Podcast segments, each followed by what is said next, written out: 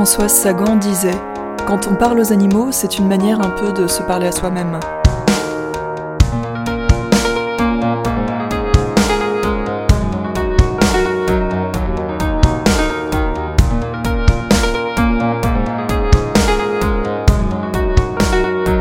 À part quand ils sont malades ou malheureux, qu'ils ont des crises de mélancolie, c'est à ce qui leur arrive. Généralement, quand on parle animal, on dit Eh bien, mon petit coco, mon petit, mon, mon vieux, c'est une manière de, se- parler à soi-même. Un peu, un peu direct, je crois.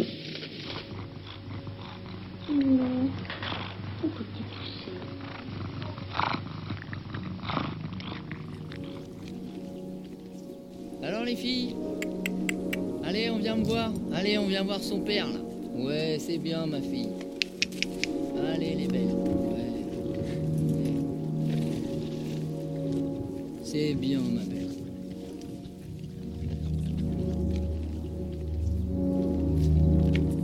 Babine.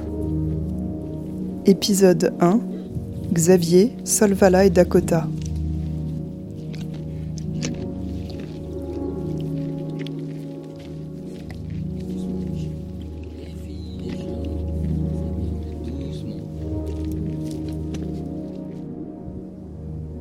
Le plus loin que je puisse remonter dans mon enfance, euh, j'ai j'ai toujours espéré euh, avoir des animaux autour de moi. Mon plus grand souhait, c'était vraiment un souhait de gamin, je m'imaginais plus tard vivre avec mon cheval et dans une cabane, euh, un peu comme un cow-boy. C'était vraiment le but ultime. Dans mon existence, ma sœur, euh, ma mère, on a, on a toujours aimé les animaux. On n'avait pas de chevaux parce que ce sont de gros animaux. On habitait un peu en appartement, donc on peut pas tout, tout avoir. Mais c'est pour ça que je me suis euh, un petit peu évadé. J'aimais beaucoup la nature, la campagne, et bah, j'allais, j'allais dehors, là où il y avait les chevaux, et notamment un monsieur et une dame qui avaient des chevaux de trait dans une ferme. Donc là, euh, ça a été une grosse découverte, des colosses, des titans, mais d'une gentillesse et d'une douceur euh, à pas le croire. Et puis une force incroyable au travail, à l'attelage, des, des grands géants vraiment gentils. J'ai quand même eu la chance de grandir et d'évoluer dans un milieu où, euh, même si on les connaît pas trop, on était intrigués, où on les regardait, mais avec un œil euh, de tendresse. Il y, avait, y avait un amour qui était là, donc ça, ça m'a vraiment porté. Vers euh, l'âge de 13-14 ans, on peut commencer à bosser un petit peu. Et puis bah, j'ai rencontré des propriétaires de chevaux qui bien gentiment m'ont laissé m'en occuper. J'ai appris à m'approcher des chevaux, euh, donc on m'a donné l'autorisation de pouvoir monter en promenade, en balade, après, après des soins, après euh, d'entretien de chevaux en écurie, après entretien de chevaux en prairie pour des particuliers qui partaient en vacances et pendant ce temps-là, bah, j'avais euh, la responsabilité de leurs animaux. Euh, toujours accompagné aussi parce que j'ai toujours eu des chiens et j'avais euh, j'avais mon super labrador avec moi qui venait qui faisait partie de la bande et là bas ma passion s'est développée et ça m'a jamais quitté jamais.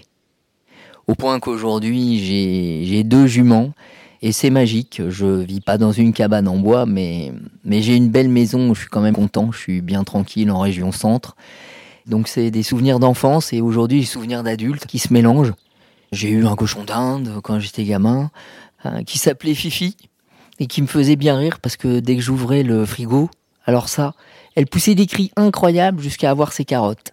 Aujourd'hui, euh, c'est très drôle parce que c'est plus un cochon d'Inde, mais dès que j'apporte des carottes, euh, bah, c'est mes deux juments, mes deux filles.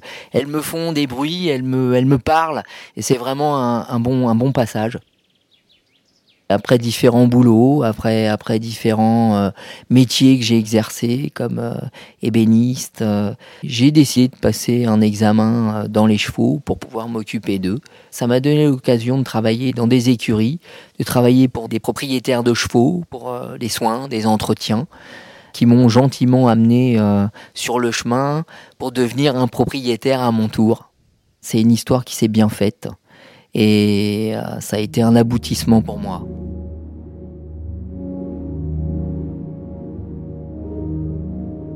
Un jour, euh, j'ai vraiment pris la décision d'aller voir pour récupérer euh, une jument. Je cherchais, j'avais envie. Et là, j'ai commencé à regarder un petit peu les associations, les milieux euh, où les chevaux partent un peu, on va dire, sont chahutés par la vie et finissent dans des endroits pas forcément géniaux. Et là, j'ai été dans une association et j'ai rencontré euh, je savais pas que ça serait vraiment, on va pas dire l'amour de ma vie, mais c'était vraiment une jument vraiment top. Quand je l'ai vue, elle était pas top parce que la pauvre, elle avait pas tout ce qu'il fallait pour elle. Elle était, elle était jeune, pas en très bon état. Et la personne m'a dit, oulala, là là, ça va être difficile parce que elle vient pas voir grand monde, elle est dans son coin. Et je me souviens quand je l'ai regardée, euh, elle, c'était, elle ressemblait à une bête à misère. Et ça m'a vraiment fait mal. Elle venait d'un centre spécialisé pour les chevaux sportifs et euh, bah, elle devait partir euh, en boucherie à l'abattoir comme pas mal d'animaux, donc euh, un peu oubliée dans un pré en attendant qu'on vienne la chercher pour que sa vie s'arrête. Et elle avait que 18 mois, donc c'était pas énorme. Elle a une robe un peu violine, c'est pour ça qu'on dit qu'elle est baie cerise. C'est un stenboard, donc un cheval de ranch, normalement qui est fait pour le trot. C'est un trotteur américain. Ce sont des chevaux trapus, très costauds, et ce sont des petits chevaux de travail. Et euh, j'avais j'avais vu une photo d'une autre jument et je je venais pas voir Solvala justement et le choix s'est porté sur cette pitchoun qui avait bien bien besoin de beaucoup de choses d'amour et c'était pas gagné parce que quand je suis rentré dans le pré euh, elle était vraiment à l'écart elle venait pas et au bout d'une demi-heure trois quarts d'heure hein, dans cette association la dame m'a dit bon ça va pas se passer comme ça. Et au moment où j'ai tourné le dos pour partir elle a décidé de venir.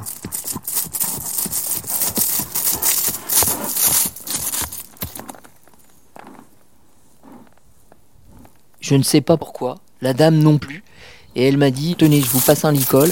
Si vous pouvez l'attacher, euh, passer le licol et qu'on puisse la, la, prendre pour au moins euh, regarder un peu comme elle est et lui faire quelques soins, ce serait une bonne idée. Ça peut être l'occasion parce que ça fait un moment qu'on n'arrive pas à l'attraper. Et je l'ai attrapée, elle s'est laissée faire et, et l'histoire a commencé comme ça le truc incroyable. Euh, une petite bête qui était dans son coin, qui se laissait pas approcher, et eh ben elle a bien voulu que je l'attrape, que qu'on regarde un petit peu les pieds, qu'on commence à, essayer de faire un petit peu des choses pour elle. Et l'aventure a commencé comme ça parce que j'ai dit je cherche pas une autre jument. Euh, j'ai trouvé ou elle m'a trouvé. On peut dire comme on veut, on peut on peut croire ce qu'on veut. Et je suis revenu la chercher 15 jours après. Le temps de faire les papiers, de mettre beaucoup de choses en place et moi de m'organiser. Et ça a été un petit peu compliqué, ça s'était pas passé aussi bien que la première fois que je l'avais rencontré. Donc je me suis dit, bah, il va sûrement y avoir beaucoup de travail, mais j'avais tellement envie, je me suis dit, bah, tant pis, je me lance, on verra bien. Et aujourd'hui, je le regrette vraiment pas, parce que c'est une super jument, euh, adorable, douce, qui effectivement a demandé beaucoup de travail, beaucoup d'attention, beaucoup de soins, beaucoup de tendresse. Et j'ai oublié beaucoup de choses de moi pour essayer d'être le plus tendre possible pour elle, même si des fois je me mordais les lèvres en me disant c'est incroyable, je, je, peux pas l'approcher, je peux pas, je m'occupe d'elle et je fais plein de choses, mais ça marche pas. Je me suis dit bah tu vas continuer à t'oublier et puis puis on va continuer à faire le chemin. Et ça s'est fait, mais ça m'a quand même demandé presque une année complète. Et euh, ça a été un parcours assez euh, assez sévère pour moi il a fallu que je j'accepte de me dire que j'étais loin de connaître tout et encore moins son histoire. il fallait surtout que j'accepte de l'écouter elle d'abord pour peut-être tenter ma chance de la sauver et qu'on puisse se rapprocher plutôt que de me dire ah, j'ai acheté un cheval, ça y est, j'ai mon cheval et que je pense d'abord à moi. J'ai appris l'humilité, j'ai appris la patience, j'ai appris euh, ce que c'était vraiment de devenir dévoué à un animal. Parce que en retour je trouvais que j'étais pas toujours forcément gâté. Et bah comme tout propriétaire d'animaux on a envie quand même de câlins on a envie de gestes de la part de sa bête. C'était beaucoup d'abnégation beaucoup d'oubli de soi-même pour amener une bête à revenir près des hommes. Je pense que c'était ça son gros problème ça a été vraiment, euh, vraiment que du travail d'approche, que du travail de soins, qu'elle aille mieux psychologiquement, physiquement. Donc pour elle, c'était du bon. On allait vers du mieux, Mais pour moi, en tout cas, c'était vraiment comme une éponge qui se faisait vider. Et vraiment, c'était, euh, elle pompait l'énergie énormément. Et je n'ai eu qu'un déclic presque un an après. Je m'y attendais même pas. C'est qu'un jour, elle a décidé de venir me voir et j'ai fait un peu, pas dire une fausse manip, mais j'avais un peu mal fermé la porte de l'enclos où elle était. Et je suis allé à mon pick-up et elle est venue et elle s'est posée, elle s'est mise à manger à côté de moi et j'étais un peu inquiet parce qu'elle avait pas de licol, il y avait rien. Et je me suis dit oh là là comment je vais la récupérer? Déjà qu'elle est pas simple, j'ai eu un petit moment de panique et je me suis dit vas-y détends-toi, elle a l'air tranquille. Et je suis venu, j'ai mis le licol sans sans panique, sans énervement. Elle s'est laissée faire. Finalement, elle a fait deux trois petits câlins, j'ai fait deux trois petites caresses. J'ai dit ouais c'est bien ma fille, super. On est retourné au. J'ai enlevé le elle est retournée voir les deux, trois juments avec lesquels elle, elle vivait à ce moment-là. Et tout est rentré dans l'ordre. Et est-ce que ça a débloqué quelque chose? Mais à partir de ce jour-là, ça n'a été qu'une une vraie évolution jour après jour. On a commencé vraiment un travail de débourrage, de promenade, de monte western. Et là, ça a été magique. Ça a été des balades, des randos. Ça a été l'explosion de joie que je contenais depuis un an, ça c'est sûr. Et j'ai craqué grave. Ça a été une histoire assez, assez difficile au départ, chaotique mais qui aujourd'hui a tissé un lien euh, indestructible. Et quand je vois ce que j'ai comme résultat aujourd'hui, elle a 14 ans, elle est superbe, elle vient me voir, et j'ai droit à tous les câlins du monde. Et comme je dis, elle m'emmènerait au bout du monde s'il fallait sans, sans rechigner. C'est une belle réussite et, euh, et, surtout une belle passion avec euh, une de mes juments parce que j'ai eu la chance en plus de pouvoir continuer d'en prendre une deuxième plus jeune qui a eu un cursus un petit peu plus facile et elle partait pas du tout à l'abattoir mais a été euh, compliquée au départ jeune cheval jeune cavalière donc euh, un souci d'équilibre peut-être et d'harmonie qui ont fait qu'à un moment donné la cavalière a fait une chute importante et la jument a été un peu oubliée dans son coin à un âge de 3 ans où euh, il y a besoin de s'occuper d'eux pour les questions de sécurité, le respect de l'humain, la maréchalerie, les soins, les vétérinaires, des choses qui font que tout ça, ça fait partie de leur vie. Et il faut qu'ils acceptent sans mettre, on va dire, les intervenants en situation à risque et donc euh, bah, rebelote. Après avoir été content et avoir soufflé un temps euh, avec euh, Solvala, je suis reparti pour une nouvelle histoire, une nouvelle aventure, des nouveaux bleus et des tas de choses. Et Dakota, parce qu'elle s'appelle Dakota, aujourd'hui est une jument qui va bien, qui a 7 ans et elle a de la fougue. Et Dakota, ça c'est sûr, c'est un clown. Elle est vraiment réputée pour être un clown. C'est une jument qui a du sang américain et du trotteur français, donc c'est un mélange assez costaud, assez forte. Elle est, elle est très campée sur ses quatre pieds. C'est une jument qui se tient très droite, qui vraiment en impose beaucoup, mais c'est une apparence. Parce que vraiment, euh, quand j'ai gratté un petit peu, quand j'ai vu, elle est, elle est pleine de demandes de douceur, elle a besoin qu'on s'occupe d'elle. Bon, je l'ai eu assez petite, bébé, mais elle était, elle, elle était en manque d'affection. Elle est très demandeuse, beaucoup de câlins, euh, beaucoup de papouilles. Alors ça, par contre, c'est un vrai plaisir pour moi parce que je récupère ce que j'ai pas forcément eu avec ma première jument. Donc euh, c'est génial, je suis super content bah, des papouilles dans les cheveux quand on la brosse, quand on la coiffe. Il y a des moments, elle pose, euh, pose sa tête sur le dessus de la mienne euh, pour des guilis dans le cou, des choses comme ça. Et euh, bah c'est une, deuxième aventure avec deux filles qui s'entendent bien. Et maintenant, on est un vrai trio. Et je suis un homme heureux, un homme qui a de la chance d'avoir deux superbes juments qui avaient eu un départ de vie un peu chaotique et qui m'ont apporté beaucoup d'équilibre dans ma propre vie, beaucoup de douceur. Et euh, je tiens vraiment à dire que c'est important d'aimer les animaux, c'est important d'avoir un échange avec eux. Ils ont un cœur, ils ont quelque chose qui vibre comme nous, et ça m'a nourri. Et je pense qu'elles se sont nourries aussi de moi. Et en fin de compte, je pense que de se retrouver à côté d'un animal, on n'est pas, on n'est pas jugé, on est juste écouté. Parce que ça peut sembler étrange, mais euh, on leur parle et ils sont hyper attentifs. On le voit dans leur attitude, on, voit la mobilité des oreilles, nos intonations, et on est vraiment content qu'ils soient là. C'est très, très protecteur. Le partage avec les animaux, c'est un partage vraiment avec la vie, je le pense vraiment, Et c'est une école de vie. C'est une école de vie.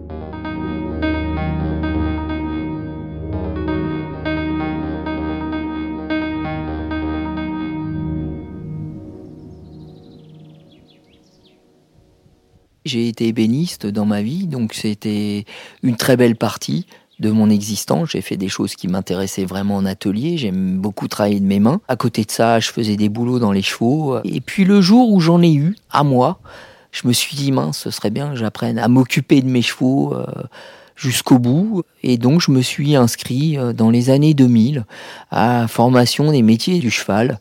J'ai passé mon CAP de maréchal ferrant en candidat libre. Je me suis mis des coups de pied un peu dans le derrière parce que c'était pas toujours facile. Reprendre les études quand on a 40 ans, euh, c'est pas simple. Mais rien que par la passion, rien que l'envie pour mes chevaux, euh, bah, ça m'a porté, ça m'a donné de la force. Et de me dire, je deviens de plus en plus autonome avec mes juments et je deviens de plus en plus un peu un rancher, euh, quelque chose qui me tenait à cœur. Il s'est avéré que j'avais un bon coup de patte et euh, j'en ai fait une partie mon métier et, je me sens un, vrai propriétaire de chevaux responsable. Je dis pas qu'il faut que tout le monde fasse ça, mais ça m'a permis de m'investir à 100% pour mes chevaux et d'avoir une vraie relation euh, complètement magique. Alors maréchal Ferrand, on travaille avec une forge, enclume, marteau, on fait de la frappe, on chauffe ces fers pour pouvoir les mettre euh, en forme suivant les pieds, suivant les travaux qu'il y a à faire. Il y a différents types de ferrures on va dire que normalement on fait du sur-mesure pour les chevaux.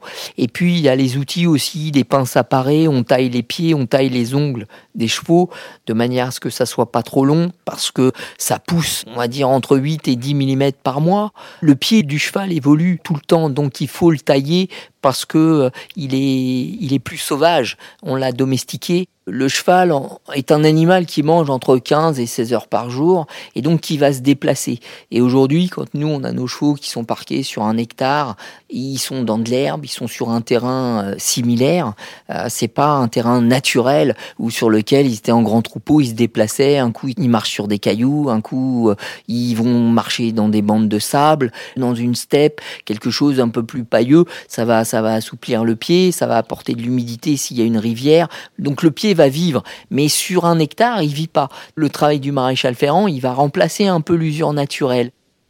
Un cheval qui fait 500 kg, il va supporter son poids euh, sur une superficie de 50 cm seulement. C'est ce que représente l'appui de ses pieds. Donc c'est extrêmement important d'avoir des pieds en bon état.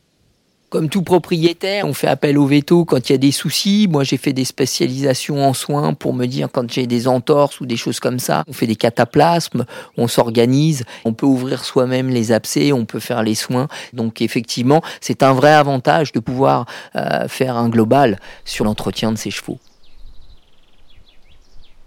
Quand on est un cow-boy, on a envie de monter à l'américaine, donc on a des selles américaines sont des selles un petit peu différentes que les selles anglaises, qui sont euh, de type plus classique qu'on connaît en Europe et qui sont tirées, on va dire, de l'équitation militaire au départ. Et puis euh, le style western, euh, qui est une, équitation de travail à la base de rancher, où les gens font du tri de bétail, sont des selles plus larges, un peu plus baquées, dans lesquelles on est mieux assis. Et pour la rando, ça s'y prête vraiment bien. Les chevaux, pour certains, ils trouvent un, un réel confort. Pour d'autres, ce sont des selles un peu lourdes. Donc effectivement, faut avoir des chevaux avec une structure euh, au niveau du rachis, au niveau du squelette assez dense, faut y penser. Et puis, euh, bah moi, mon plaisir, c'est aussi de monter euh, sans selle. C'est un autre plaisir de monter à cru, mais c'est vraiment très très agréable. Et c'est vrai, j'ai deux journées en une. Dans le premier boulot que j'exerce, on décharge des camions, on est manutentionnaire avec des grosses machines. J'ai beaucoup de collègues qui m'ont surnommé le Marshall et qui de temps en temps me font salut le Marshall ou salut le Ranger et, euh, et ça explique un peu tout, toutes mes idées, tout mon côté farfelu et, et ils savent tous que je bosse ici, mais je bosse pour mes chevaux et je bosse pour la vie que j'essaie d'avoir, euh, la vie d'un cowboy ou en tout cas pour eux la vie d'un Marshall. On commence de bonne heure. Lever 3 heures, je pars de la maison à 3h15, une bricole comme ça. Et puis je commence 4 heures ou 4 heures et demie. Mais je dirais que pour moi, c'est un avantage parce que qui commence de très bonne heure finit de très bonne heure. Et ça me permet d'avoir ma deuxième journée de cow-boy avec mes juments. Et ça, ça n'a pas de prix. Aujourd'hui, j'ai la chance d'avoir une compagne qui fait des promenades à cheval, qui s'occupe des juments avec moi, qui a une relation euh, qui s'est bien bien développée avec elle aussi, donc c'est vraiment chouette. Mais ma chérie a dû s'adapter quand même euh, à la vie campagnarde, la vie où on a la gadoue, et puis surtout prendre conscience quand même que quand on a des chevaux, ça, ça demande quand même beaucoup de travail. Ça boit entre 30 et 40 litres d'eau par jour, donc euh, il faut avoir euh, la possibilité d'approvisionner des quantités d'eau suffisantes. Parce que quand on a des jerrycans d'eau à déplacer, à mettre dans les voitures, à vider dans les poubelles ou dans les abreuvoirs, c'est extrêmement physique. Ça mange entre 25 et 30 kilos de foin par jour. Et euh, faut savoir que sur un animal euh, qui fait à peu près 500 kilos, il y a 350, 400 kilos de muscles. Donc faut aussi être conscient que ce sont des animaux extrêmement puissants. Et tout gentils qu'ils sont, faut être vaillant, faut être euh, vigilant quand on amène à boire, mais surtout quand on amène à manger le foin parce que les chevaux sont contents. Tout le monde se met à vivre, à bouger de façon un petit peu, un petit peu légère. Donc il faut toujours rester vigilant pour se protéger toujours. Le cheval a une particularité au niveau de son oesophage. Il a euh, dans le creux de sa gorge comme la forme d'un E dans l'alphabet et c'est une chose euh, naturelle. Il est conçu comme ça, mais le cheval ne peut pas vomir. S'il a eu quelque chose de trop important, comme une pomme ronde tout entière, euh, pas coupée, il ne pourra pas se dégager la gorge. C'est important de la couper au minimum en deux, sinon la couper en quatre, en quartier, c'est parfait, ça lui permet de mâcher, c'est beaucoup plus petit. il faut y penser, il faut le savoir. Et des fois, quand on arrive à la maison, on est content d'avoir fini un peu avant la nuit, mais il est pas loin de 18h ou 18h15. On tire un peu la langue, on rentre et on se dit euh, est-ce que ça en vaut vraiment le coup? Moi, je dis oui. J'ai quelques copains qui me disent euh, ouais, non, t'es plutôt dingo. Alors, euh, c'est une question d'appréciation. Ça donne tellement de plaisir tellement de plaisir que quand on le fait, on n'est pas fatigué. Mais je reconnais que quand je m'assois à la maison, près de ma cheminée, comme si j'étais dans mon ranch avec mon petit café, là, j'ai un méga coup de barre. C'est vrai. Ma compagne, elle, au départ, n'était euh, pas vraiment euh, préparée à tout ça parce qu'elle habitait en ville et en appartement. Donc, euh, pour elle, ça a été un grand changement de vie parce que appartement, euh, bah, pas trop d'animaux, elle avait des chats. Moi, j'avais des chiens. On en a eu jusqu'à quatre, hein, donc euh, Landseer, Terre-Neuve, euh, Flatcoat Retriever, euh, ce sont des gros chiens. Hein. Donc, il a fallu apprivoiser tout le monde, chien et chat déjà, que tout le monde s'accepte. Donc ça aussi, ça a été une nouvelle petite aventure. Il nous reste plus que deux chiens parce que la vie a fait que pour certains, ils ont avancé dans la vie et sont partis dans les grandes plaines. Mais ce qui était important pour nous, euh, c'était de pouvoir s'occuper d'animaux qui avaient besoin, qui étaient cabossés par la vie. Et donc, on s'est adressé à des refuges. Comme je me suis adressé à des refuges pour les juments, euh, je me suis adressé à la SPA euh, pour mes chiens. Il y a tellement de malheureux qui attendent un petit coup de pouce, un petit clin d'œil et surtout plein de bisous et de tendresse qu'on s'est dit on va aller les chercher là-bas.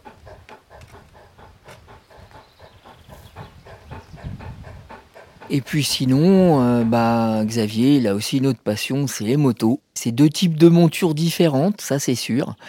Mais euh, je dirais qu'on trouve quand même des similitudes à faire de la moto ou à être à cheval, mis à part le bruit bien sûr du moteur, ça c'est quelque chose d'imparable. Mais quand on part à je sais pas, 22h, 23h à cheval, un soir d'été, c'est la pleine lune. On a une sensation de liberté assez incroyable.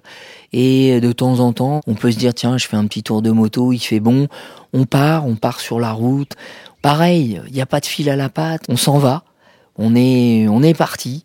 Et puis, je dirais surtout, euh, quand on est à cheval, on s'arrête à des endroits, les gens viennent nous voir, euh, viennent demander s'ils peuvent caresser le, le, cheval. On dit, ouais, c'est une jument, on peut donner le nom, il y a un échange.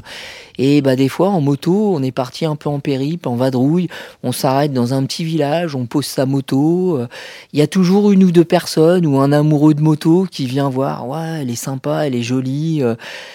On pose des questions, vous venez d'où, vous avez envie de faire quoi, vous allez où? Et des fois, on trouve un ou deux motards, on fait un bout de route, on est accompagné, on, croise des cavaliers ou des cavalières, on fait un petit bout de rando, un passage. C'est des choses qui se font pas avec tout. Dans mes deux types de passions, moto et équitation, ah, c'est deux mondes différents, mais je trouve qu'il y a des, des, accents qui se ressemblent. Est-ce que parce qu'on est, on est à califourchon ou à cheval ou sur une moto Je sais pas, mais je trouve que ce sont de vrais moments de partage.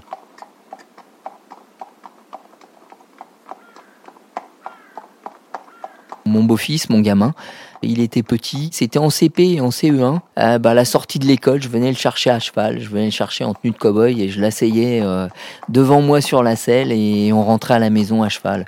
Donc effectivement, euh, il a eu une enfance assez bercée par le western et l'institutrice m'avait bien dit gentiment "Ah, c'est sympa, c'est un sacré truc.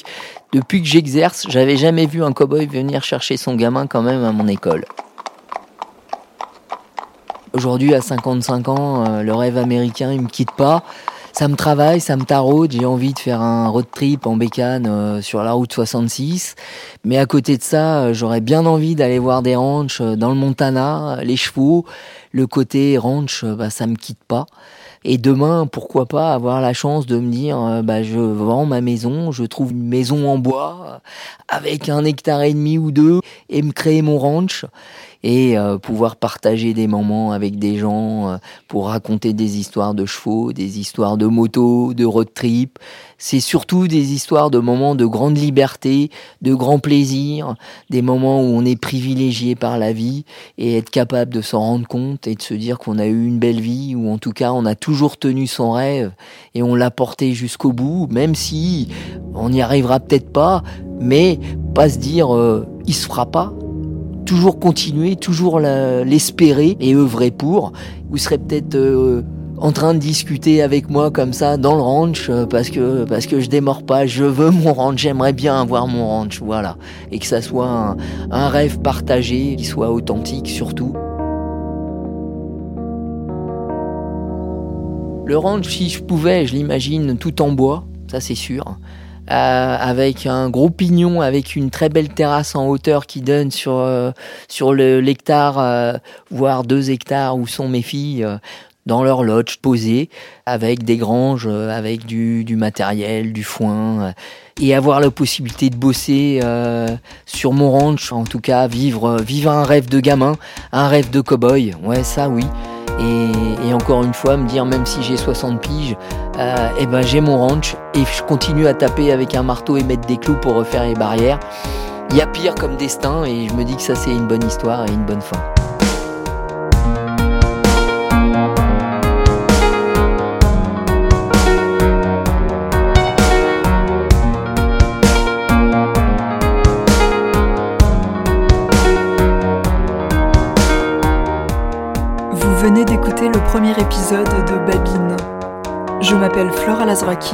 Mathilde Forget a composé la musique et Irène Tardif a créé l'illustration. Si cette histoire vous a plu, n'hésitez pas à la partager. Vous pouvez vous abonner à Babine sur votre application de podcast favorite et suivre le compte Instagram Babine Podcast. À bientôt!